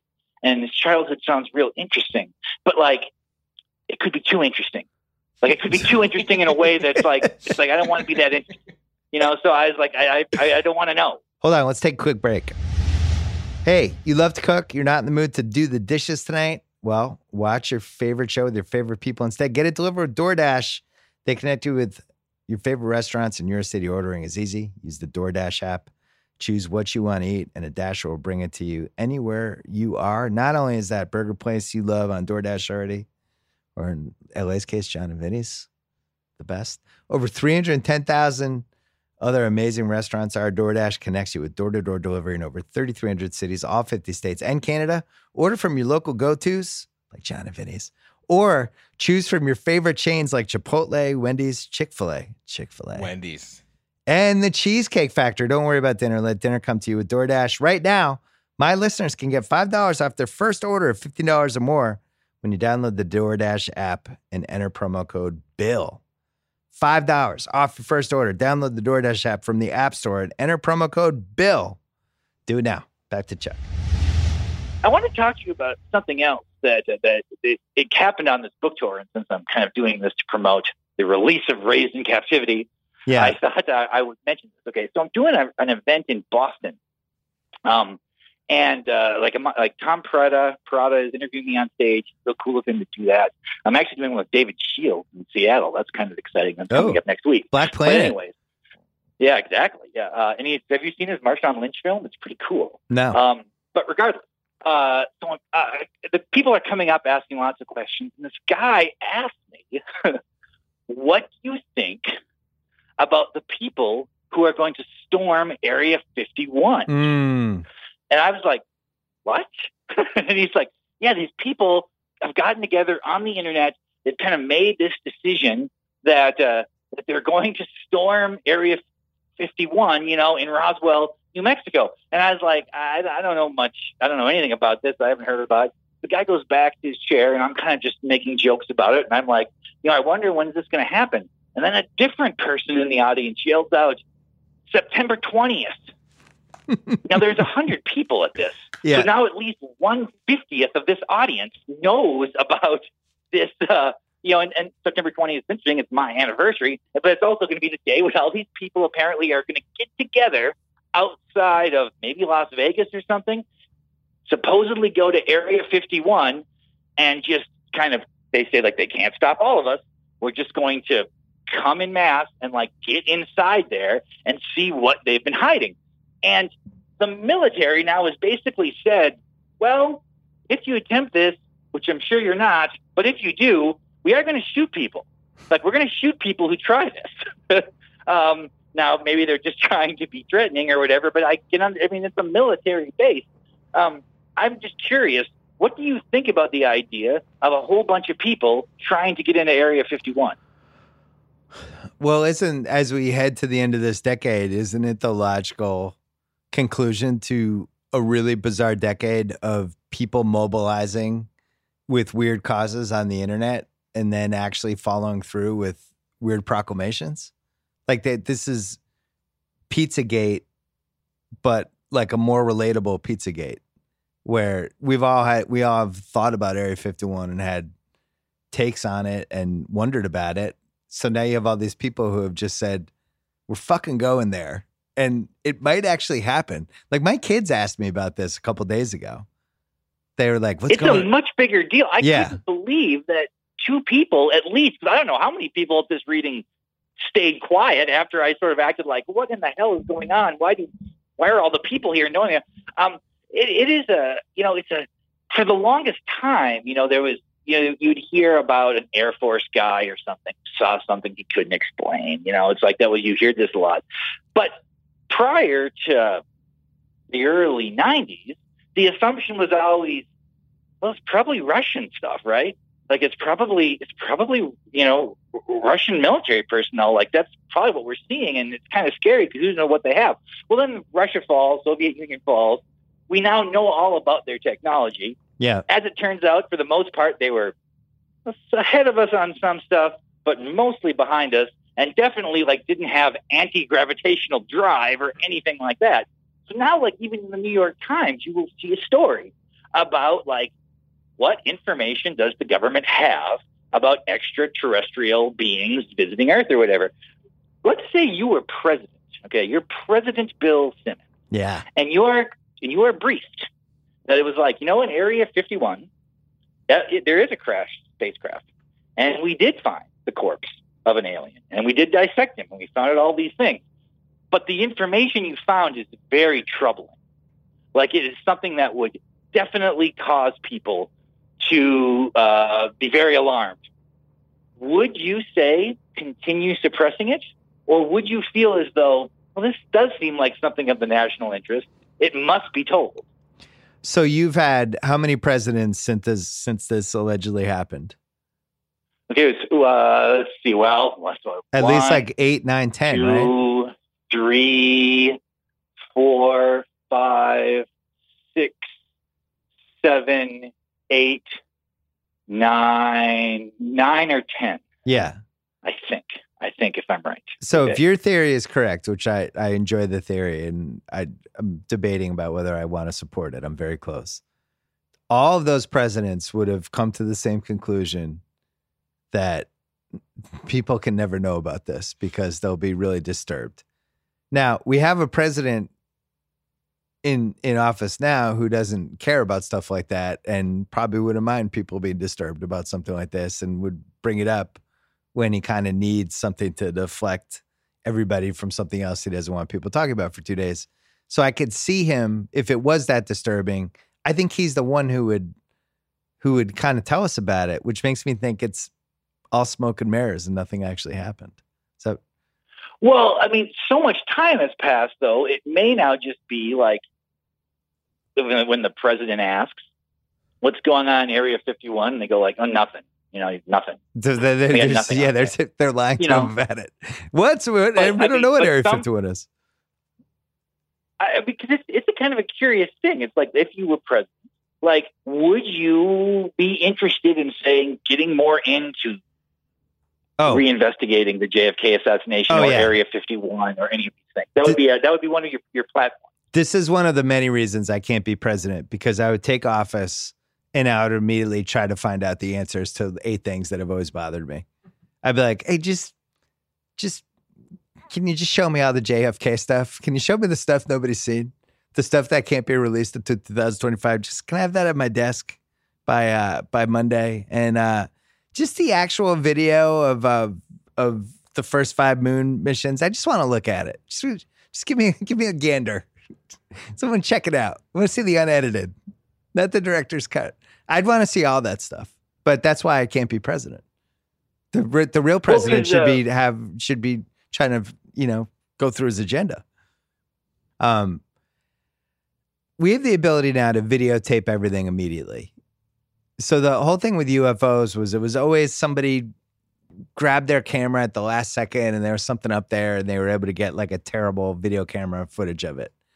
But now it's two thousand nineteen, we live in a world where Rafael Devers is up at bat, bases loaded, and every person in the ballpark is videotaping it. Wouldn't you think, like, the number of available cameras, the number of times people are just shooting things with their camera, which I would say has increased by, what, a billion times what it was twenty-five years ago? Wouldn't probably. Wouldn't the number of, of accidental U F O sightings have also increased proportionally? Wouldn't we be getting one like well, every six weeks? They actually have, apparently. Like, a, particularly within in, in Russia and in, in Europe, it's much more common to have those dashboard cameras. Yeah. Like, a lot of people have dashboard cameras, and that seems to be where a lot of this is coming from. There, there. I, I mean, I think there has been an uptick in this. Uh, I don't know if it, it is commensurate with the number of people who are now kind of randomly shooting things with their camera, but um I, I, in general, there does seem to be uh, a more of a willingness for kind of credible military and political leaders to want to have this conversation, you know, and we, because they've always, always sort of worked from this interesting premise, you know, mathematically, it's almost a guarantee that life exists in the universe outside of us. Right. I mean, like, like the math demands that that be the case. Uh, if it does, if there aren't, that's the best argument for God possible, that, that that this would somehow only have happened once in this one place. However, while conceding that the math says there must be aliens, the idea is like, well, but, you know, we'll never reach them. They'll never reach us. Space is infinite. So it's like, who knows what the distance is? It's kind of interesting to have both of those thoughts at the same time.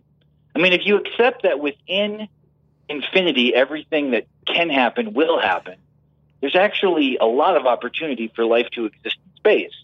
So why why is it so unthinkable that that there would be cultures who could travel at a much higher rate of speed than we can? Like, our understanding of science is, could be very primitive to some other world. I mean, these are all obvious thoughts that people have said a million times, but um, I, I, I would be surprised if in my lifetime contact is made with aliens, but I think there are other things that would surprise me more. Yeah. I just looked over at Nephi Kyle, and if there was a giant bowl right now that he could just just smoke from, that monologue you just had, he was like, it was the only thing he was missing. He was like, yeah, he was really into it.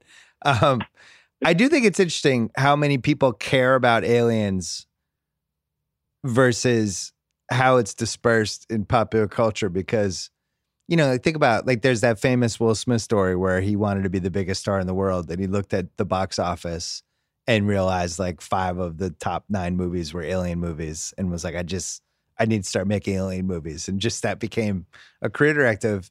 And it is true. If you look at the biggest movies of all time, it's basically aliens and superheroes. So people do care about this stuff, and we do have the technology um, that would be able to capture any weird event, but they always seem to be happening in Russia and these countries that aren't here. The Area fifty-one thing, it seems like people are now trying to force this to happen. They're for, they're forcing an alien encounter. They they want to almost manufacture it themselves because they've been dissatisfied that they haven't had, that they haven't been able to have it. So I don't know. That would be my theory. Well, it, it, it is a, it is an odd thing. You know, when I was in college, uh, I, I, I, I, had, I took a class on U F Os. We had a U F O class by a guy named John Selters, who's mm. in a Indian Studies program. I guess it would be Native American Studies program now. He he was a big guy involved with civil rights. Like, he knew Medgar Evers. He did all these things. Uh, he was very, very political, but he also was very insistent that he had been contacted by aliens early in his life. And we had this, so he, it was like a two credit class, weirdly, in the Indian Studies program about U F Os. But, uh, you know, so we talked about all the different kind of encounters. He always, I'll, I'll never forget this. Like, I forget so much stuff I learned in college, but I remembered this. Is like, he was describing like, uh, like w- things that were different about him after the U F O contact, because mm. his argument was that U F Os contact the most open-minded people. That that's that they're that they're that they're very that they're good. They're not here to hurt us. They're slowly contacting the most open-minded people, you know, to, to, to sort of kind of come out of our, come out of our society. So he had three things that happened immediately after he was contacted by these aliens. One was that he no longer had anxiety. He was completely at ease all the time. Wow. All anxiety he had ever had was gone.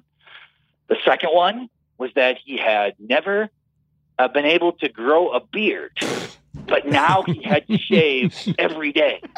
He could grow a beard in a week if if he tried. He was like, he had never been able to grow a beard. Now, after the encounter, he could grow a beard.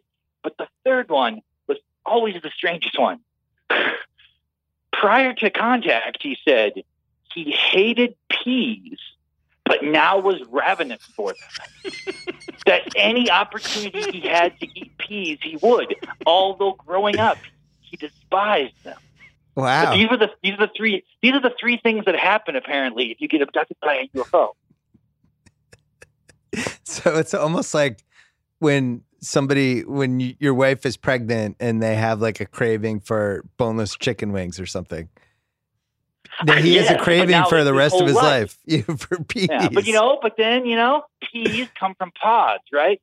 So we often talk about U F Os being pod people, correct? So maybe the U F O sees the peas on Earth as like the closest extension of who they are, and therefore they have some kind of kind of metaphysical connection with peas because they come from pods.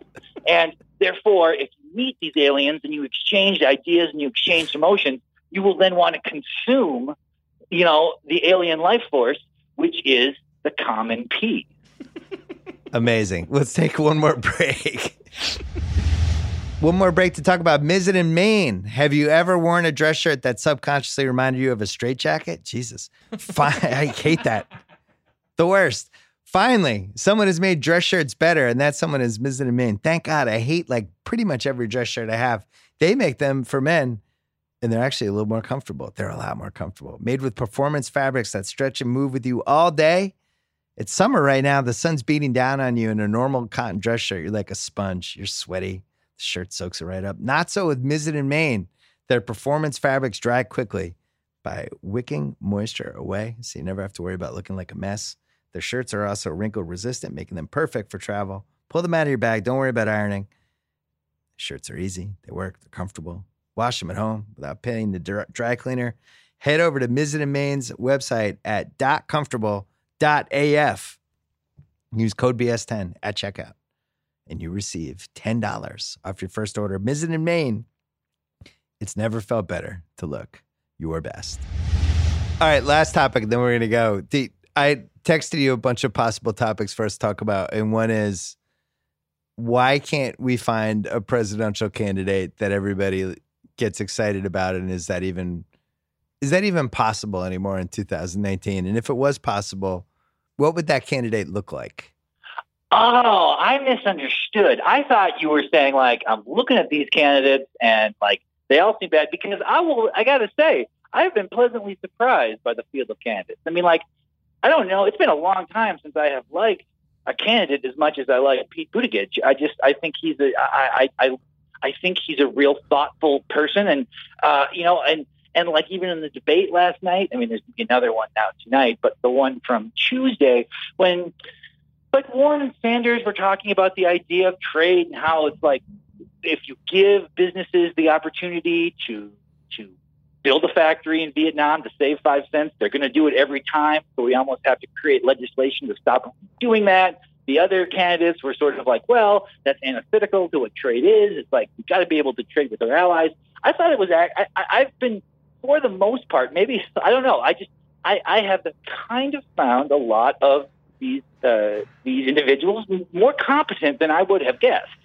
Yeah. So you're comparing them to years past, like even four well, years ago. You feel like competence inside. I watched, I'd watched all the Republican debates when Trump was running, and and these debates are so different. I mean, like they're they're they're the people are so different. You know, I mean, you still get some stupid stuff. You get like, oh, people arguing over what's really patriotic. Like, is, is this patriotic or is this action patriotic? It's like the difference between patriotism and nationalism is semantic.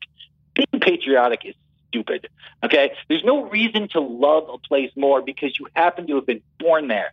That's just an irrational sort of reaction. So don't try to build it into your policy about, like, what, you know, what's the most patriotic thing to, like, are human rights patriotic? Is the economy patriotic? It's like, that's dumb.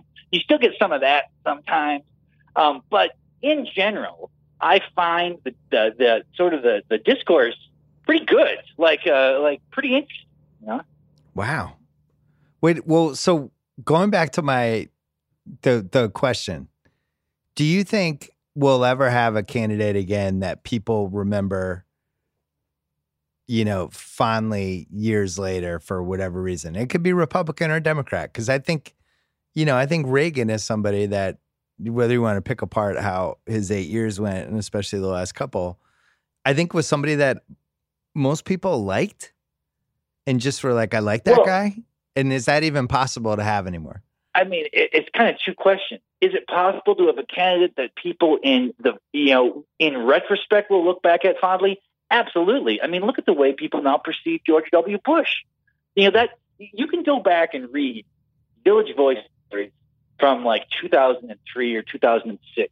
And the language they used to describe Bush is identical to the language now used to describe Trump. Yeah. You could search and replace Bush and Trump. You would not know it. Okay. The, the, you know, there was a cover of the Village Voice where Bush was a vampire biting the neck of the Statue of Liberty. That was the cover of the Village Voice. But now it's like, he's a painter and he's not so bad at it. And he gives, you know, Obama's wife a Mentos at a state funeral, and boy, he sure seemed kind of reasonable, and he could speak Spanish, and like that has already happened. I think for the most part, Bill Clinton being the odd example because of how culture has changed in terms of like sexual politics, for the most part, you know, anyone who wins the presidency as time passes tends to kind of be beloved. I mean, Jimmy Carter uh, was one of the worst presidents of the twentieth century in terms of how much success he had as a president, yeah. but he's had a great post-presidential career and people love him now.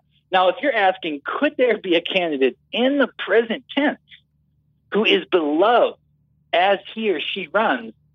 No way. I mean, partially because the system is set up against that. Like, it would just, how could there be someone like, like, uh, you know, it, even like Obama was a pretty popular president. I think his reputation is, is about as good as one could hope, having been, you know, away from that job for less than ten years or whatever. But he was in no way a beloved candidate. I mean, there was, you know, he was criticized in the same degree anybody else is. So, like, I'm not sure. You look at somebody like, okay, Marianne Williamson now, okay? She, it, it, after the debate last night, I which I had to kind of see on tape because I missed when it was live, but I was looking at Twitter, and judging from my Twitter feed, she won the debate, okay? It's like, it's like a, if you use my Twitter feed as an example of the world, it's like Elizabeth Warren's already president, and now Marianne Williamson is vice president or whatever, you know? Hmm. So she, like, she seems, there's like a cult of personality around her that, that it, it's, it's, that, that, that people are just sort of charmed by her, and they're like, do I like her ironically or do I like her seriously? Um, she, of course, is not a serious candidate, but I think that she is pretty close to being a widely liked candidate. Well, it's funny how as the years pass, when somebody's not in the spotlight position that they are in, then we were like, the George W. Bush thing's a great example. This happens with N B A players, right? This happens with, this could happen with Chris Webber. This could happen. It's happened with Vince Carter. This could happen with, we saw Kobe Bryant the last few years and how people just choose to remember either what's happened lately or how, what their feelings were near the end of the career. And they'll throw away all the other stuff. And then this alternate universe happens about how this player, how their career went versus what actually happened in the career. First of all, I commend you for always being able to bring it back. I had like, to. Like, listen, I know who my base is, Chuck. It's sort of like, I, I know who my base I can't is. Believe, well, I know, but it's, it, it, it's a real interesting thing. It's like your ability to see the world through the lens of basketball completely yeah. validates the success of your basketball book. That is how you understand life. Like, I would think that the reason that you only had two kids instead of three, I would have thought it was your choice because you're like, we have three, we can only play zone.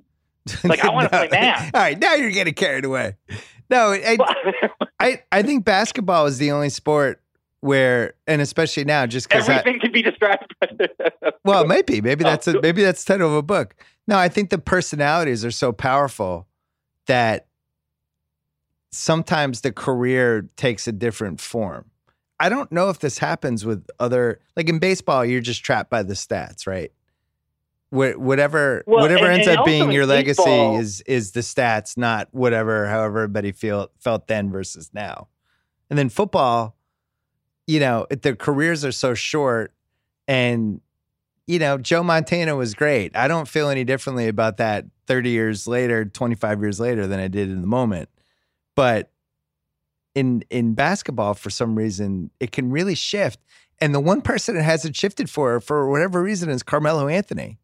There's like this real animosity well, I mean, to him that I think I find very bizarre. It is, but I mean, he's still going to try to play this year, right? He's still going to try to play. Not. I, mean, I, I think but, it's over, but. Well, you, you don't think, I mean, I, I don't know. I've been watching him work out. He seems pretty good working out in the empty gym, but mm. uh, uh, I would think somebody would say, well, you know, it, it, the thing that, uh, who was it? I think it was Chauncey Billups. It was Chauncey Billups.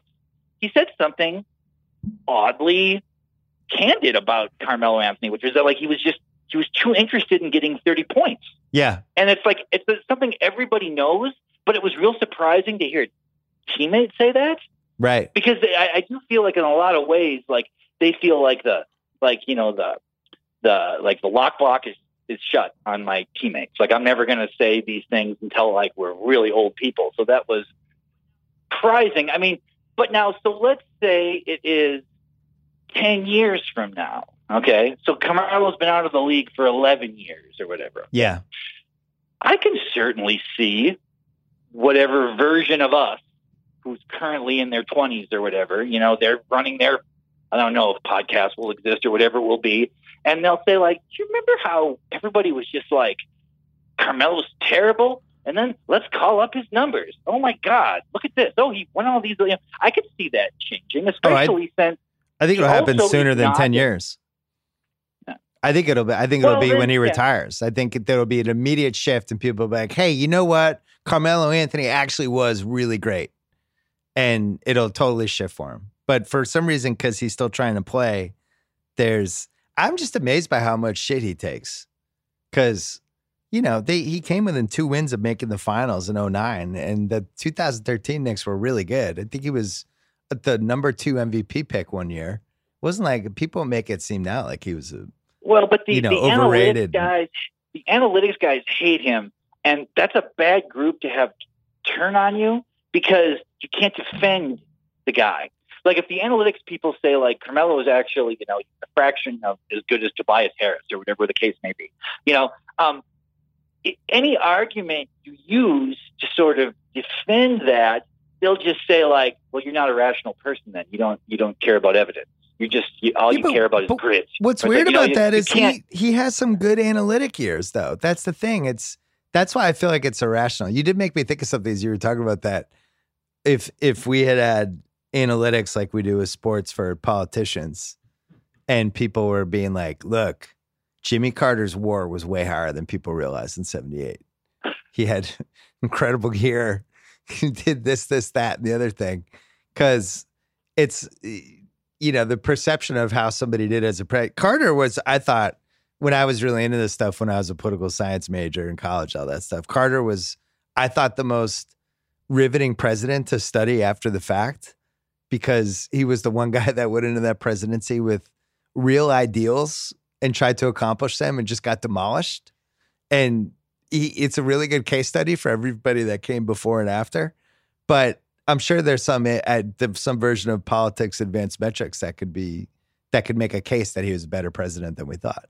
Well, you know, I actually, I would say that there probably would be a version of that, and it would be bad because the thing is, analytics on, analytics only seem to work in sports.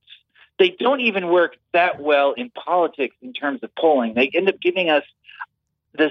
They end up giving us like a specific sense of something that we already sort of agreed on our own. Like sports has the most stats.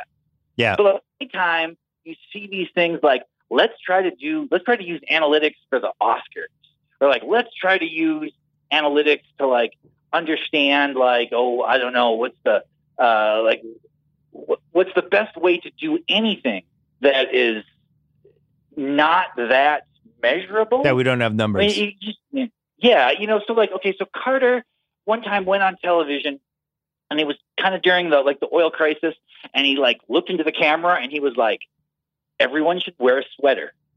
Turn your thermostat down and wear a sweater. Right. Okay.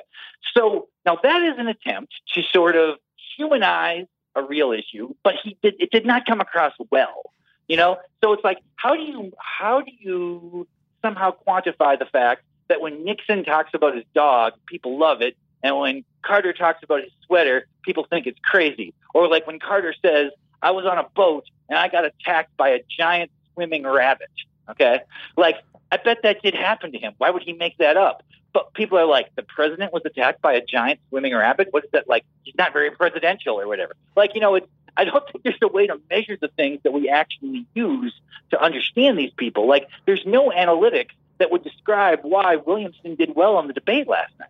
It would be I mean, funny. It, it, it, you know how like it, with uh, like basketball or baseball, they're able to put whatever was going on in the era and then adjust the stats that way. So like in basketball, they have like the pace of possession, and in baseball, mm-hmm, they can mm-hmm. do it. It'd be funny if you could do that with politics and be like, well, actually Carter, if you look at the late seventies, like, yeah, the, the oil and Iran, and you had, you had a ton of cocaine. Like, he had a lot of obstacles. So we got to factor that into his pace of possession presidency versus Reagan comes in the eighties. Everybody's happier. Um, yeah. I, I, uh, he, the Malay speech was the other thing that killed him. I mean, that, that was the death knell. When to have a president just stare in your T V and just be like, you guys suck, we got to do better. And people were like, no, no, this can't, no, you need to go. Yeah, yeah. People, you cannot do that. You cannot tell, you cannot be honest with people if the honesty means that, like, there's something sort of wrong with you inherently. Right. Or whatever, you know? I mean, the hostage, the hostage situation was bad because it made him seem real powerless. And then the attempt to rescue them failed. So then it was like, you better not try again. Then the fact that they released the hostages on the day Reagan is being inaugurated, which was the same day as the Eagles and the, the Raiders played in the Super Bowl. So there was all this stuff going on. And it, like, the fact that, that it, it happened at the same time, it just, it, it almost made it seem like Iran was basically saying, like, we waited for him. Well, they did. Like, we waited for him to be president to release him. Just so, you know, it, it right. made him seem like an impotent figure, uh, even though he really did all the work to get them released. I mean, tough Carter one. was working like twenty hours a day up until their release. You know? Yeah. Tough one. Jimmy Carter. Poor guy. Um, all right. So what, what are your book tour stops? On August sixth, next Tuesday, I'm in Portland. Then on the eighth, um, I'm in Seattle. And then the following Monday, which I think is the twelfth, I'm outside. I'm in like Parma, Ohio, which is Cleveland, Ohio. Okay. Those are the last three ones. You know? Did you, when you were on the last time, you hadn't seen Chernobyl yet? I have seen it now. And it was everything I told you it was going to be, wasn't it? It was very good. I mean, I'll say this. I've never watched a dramatic series, like a non-documentary, where I learned so much stuff. Like, mm. as it turns out, I did not know how a nuclear reactor worked. Right. I had no idea whatsoever. Um, it, it is, I will say to somebody who's listening to this and they're like, oh man, I don't got the time for that. If you watch the first episode and the last episode, you get almost everything. Yeah. I mean, it's, it's helpful to watch the whole thing, but there's like a lot of exposition, particularly in the last episode in the courtroom, that really explains a lot. I mean, you'll you'll miss like the personal relationships or whatever, but uh, um, but it was very good. You know, Nefika, did Nefika? Did you watch it? I watched the first episode. And that was it. Nefika was, it. was one out. and done. I'm not out, but I just watched. Yeah, the first that's episode. tough. It's tough to regain the momentum. I felt one criticism of it that I thought was real interesting. Somebody said that because they used all British actors, yeah. um, it really sort of skewed the way it was told, because they say that depressed British people are very different than depressed Russian people. And that the way Russian wow. people express express depression is very different than the way British do. British people do. Um, I, I, that's kind of, you know, That's kind of an interesting I idea. I never know what yeah. accent somebody should have in a show like that.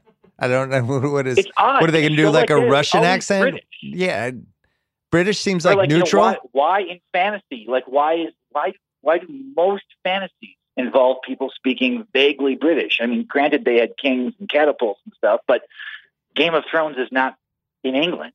But everyone's kind That's of British. Point. I love Chernobyl. Um, the the last thing, and then we'll go, is just, are you watching Loudest Voice or no? What is it? Oh, it's it's it would be the most Klostermini show of the year if Chernobyl hadn't come out. It's Russell Crowe playing Roger Ailes. Oh yeah, you know I I I, I forgot. I didn't know what it was titled. I saw the trailer for it. I'll probably watch that. Oh, I'll I would probably watch that. I would no. say. It's in your wheelhouse way more than you realize it is, because it's really a history of, of uh, Fox News and that, how they put that channel together and the mindset behind it and how that channel evolved through the era, but also oh, like sure, yeah. a ton of Me Too stuff going on. And it's I, I've been way better than I thought. Years, I've been watching this show years and years. Yeah. Uh, and I have really enjoyed that. Like, it's kind of melodramatic. Some of the storylines are crazy, but like, for people who are kind of interested in like a dystopia that's around the corner, it's very well done in that regard. There's a lot of action in terms of news. Yeah. You know?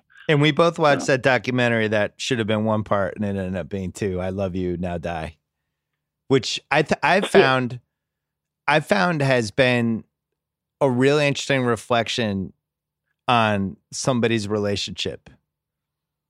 What they, whether they think the, the girl was guilty or not. or what should have happened to her. It's it's it can end up turning into like uh, an argument between a couple, because some people some people think, yeah, put her in jail. Other people think, actually, she she shouldn't have been convicted. And then there's the third party, which is the correct answer, which is my answer, which is guilty by insanity. I don't know what happened to guilty by insanity, but she seemed like that should have been the verdict. Well, okay, for people who don't know what we're talking about, there's a documentary about a case that I think happened pretty recently, twenty fifteen, yeah. where a girl had a relationship with a guy. I mean, I guess they were boyfriend and girlfriend. They'd only seen each other Online. five times in yeah. two years, but they texted constantly. And then he was suicidal, and she supposedly convinced him to commit suicide.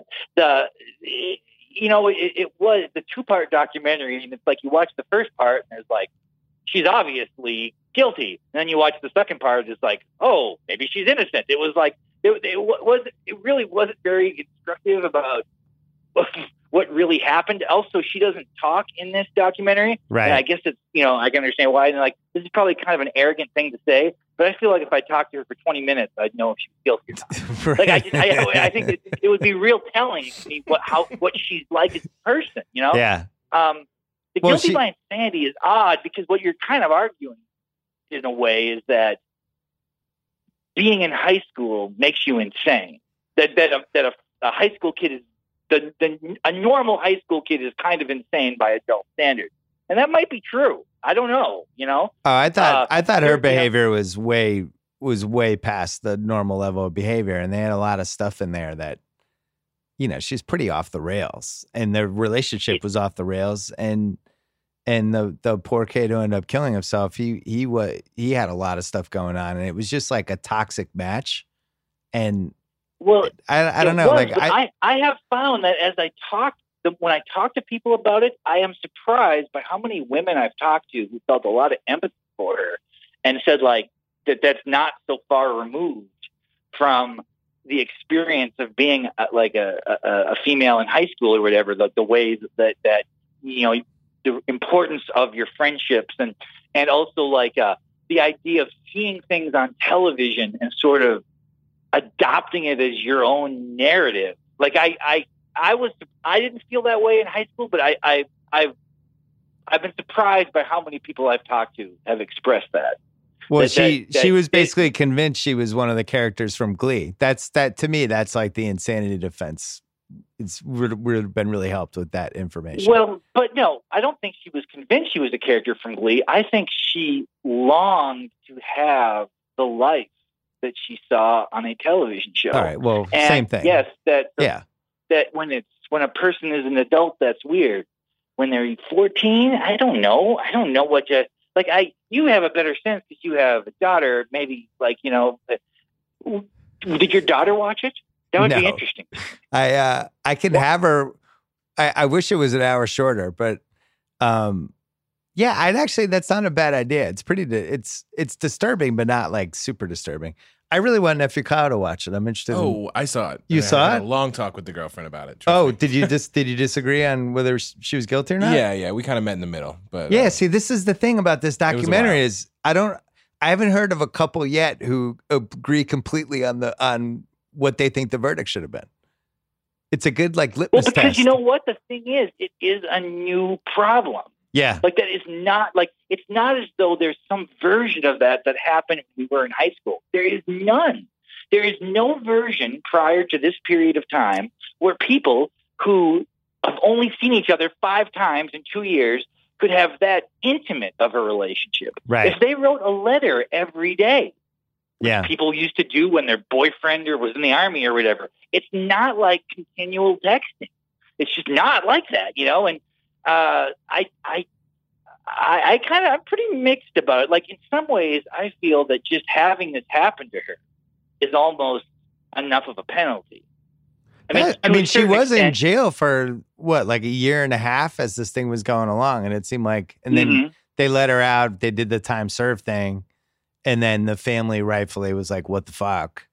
And then she ended up going back in. But yeah, I mean, she had, she had no, like, she had no teenage experience, really. I mean, you know, it's like her, her, her the memory of her adolescence is going to be completely negative. I guess that almost seems like enough to me, but yeah. yeah. Well, mm. wasn't a feel-good documentary. Um, but what is feel-good is Chuck Klosterman's book tour. It's still going right now, Raised in Captivity. Um, Chuck, a pleasure, as always. Look forward to doing this again soon. Thank you very much. Thanks to Chuck. Thanks to ZipRecruiter. Don't forget to go to zip recruiter dot com slash B S. Thanks to Vudu, a leading streaming app with a library of over one hundred fifty thousand titles available to rent or buy, like the critically acclaimed smash hit Avengers Endgame, and over ten thousand titles you can watch for free on their ad-supported, on-demand service. Blockbusters, indie films, whatever you want. No subscriptions or contracts. You can watch The Departed right now for free in August, as well as The Karate Kid, Clerks, Jerry Maguire, Fatal Attraction. Wow. Head to voodoo.com slash Bill Simmons to sign up and start watching today. V U D U dot com slash Bill Simmons. That's the last podcast on this feed for this week. Rewatchables with The Town coming on Friday on the Rewatchables feed. And uh, shout out to Nephew Kyle. Until the next one.